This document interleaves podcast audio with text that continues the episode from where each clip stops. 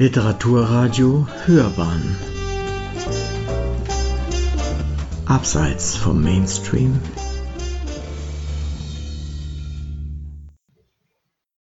Um die Worte zu befreien. Ich bin mir sicher, in den Steinen, auch in Flusssteinen unter Wasser, leben Worte, verstecken sich Worte, Worte auch aus unserem Schweigen, wären verloren gegangen, hätten Flusssteine kein Asyl angeboten. So bücken wir uns nach den Steinen, nach den Flusssteinen, um sie mit einem Hammer, um die Worte zu befreien, die sich wehren, nie wieder auf die Zunge, nur das nicht, verweigern sich. Was können wir tun? Sie locken? Aber wie unsere verschwiegenen Worte zu verschweigen, war ein großer Fehler. Wie lässt er sich ungeschehen? Diese Frage steht im Raum, und wir warten auf Vorschläge unserer Kritiker. Und nicht nur von ihnen, um den Fehler nicht zu verschweigen, sondern ihn nur ungeschehen zu machen.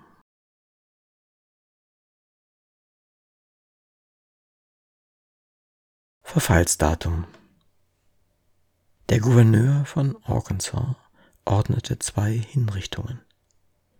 Mitte April, ungewöhnlich am Ostermontag, mit der Giftspritze an. Denn Ende April endet das Haltbarkeitsdatum des Narkosemittels Midazolam.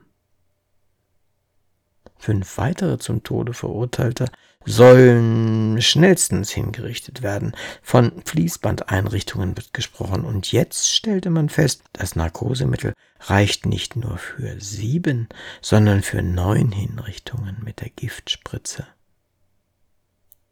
Eine makabere Geschichte, denn es mussten in wenigen Tagen bei gefälligen Richtern Gnadengesuche von zwei Todeskandidaten abgelehnt werden. Vom Gouverneur sowieso. Fresenius wehrt sich gegen den Einsatz ihrer Medikamente bei Hinrichtungen vergeblich. Sicher ist, zwei weitere Kandidaten wurden gefunden und noch vor Ende April hingerichtet. Und jetzt kann sich der Gouverneur rühmen, keine Steuermittel wegen des Verfallsdatums verschwendet, also mit Steuermitteln korrekt umgegangen zu sein.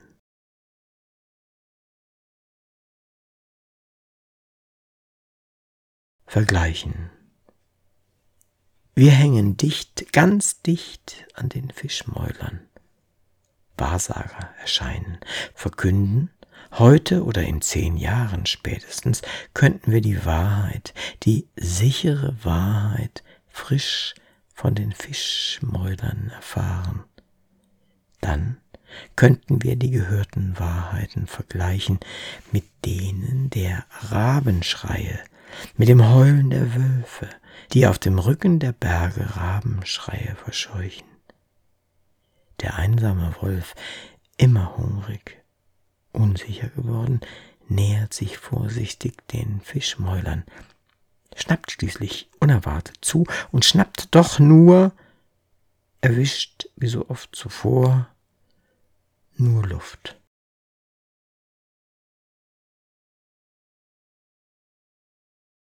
Verlorene Worte. Immer auf der Suche nach verlorenen Worten. Vorteilhaft zu viel Licht geschluckt, bis sie durchsichtig Engeln ähneln. Einer Tarnkappe gleich können sich ihnen nähern, unbemerkt fangen sie ein oder nicht.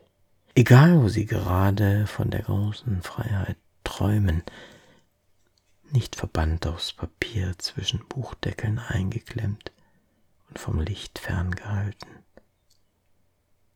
Andere loben Prämien aus. Kopfjäger auf der ganzen Welt übers Internet vernetzt tauschen falsche Spuren aus, verwirren die Konkurrenz. Wir wissen es genau. Die Worte sind rechtzeitig geflohen, nur von den Fantasielosen als verloren gemeldet.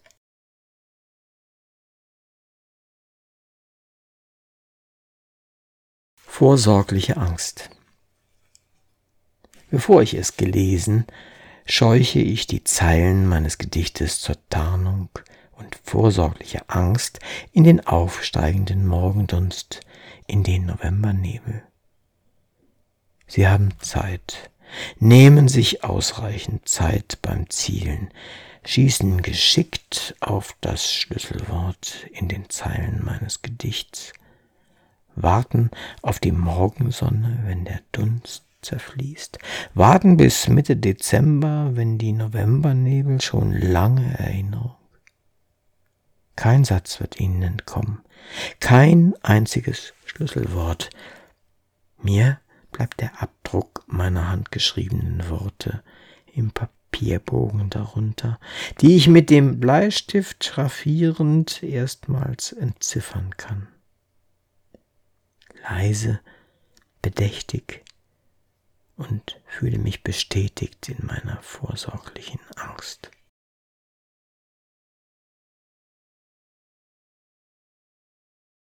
Wasser zu erhaschen.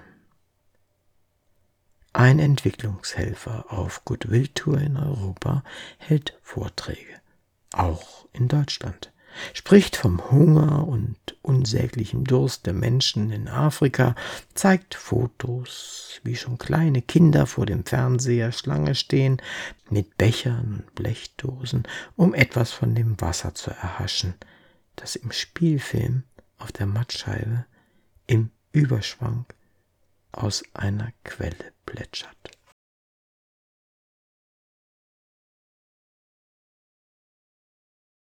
Wenn ich das Wort Moor höre, zwei. Wenn ich das Wort Moor höre, ich kann es nicht ändern, läuft mir eine Gänsehaut den Rücken hinunter. Denke gleich an Esther wegen, als ginge es um eine Gruselgeschichte. Dazu fällt mir der Name Karl von Ossietzky ein, der in der Nacht des Reichstagsbrandes erneut verhaftet, vom Gefängnis ins Lager verschleppt, im Moor von Esterwegen gefoltert, ungebrochen und erstaunlich sein aufrechter Gang, trotzdem in Berliner Krankenhäusern zu Tode gepflegt. Am 4. Mai 1938 an den Folgen der KZ-Haft gestorben.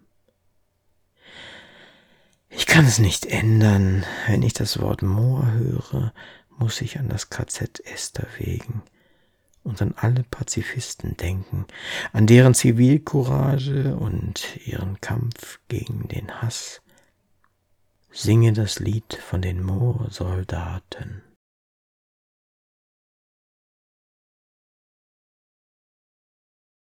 Zerfließen.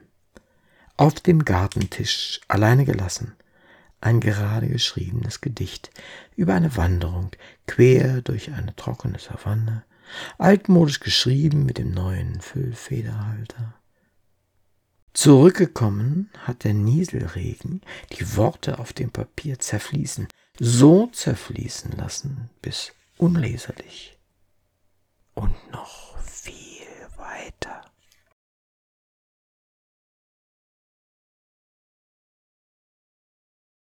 Sie hörten In die Speichen greifen von Ingo Cesaro.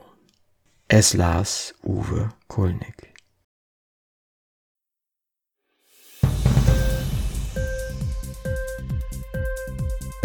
Hat dir die Sendung gefallen? Literatur pur, ja, das sind wir. Natürlich auch als Podcast. Hier kannst du unsere Podcasts hören. Anchor, Spotify, Apple Podcast, iTunes, Google Podcasts, radio.de und viele andere mehr.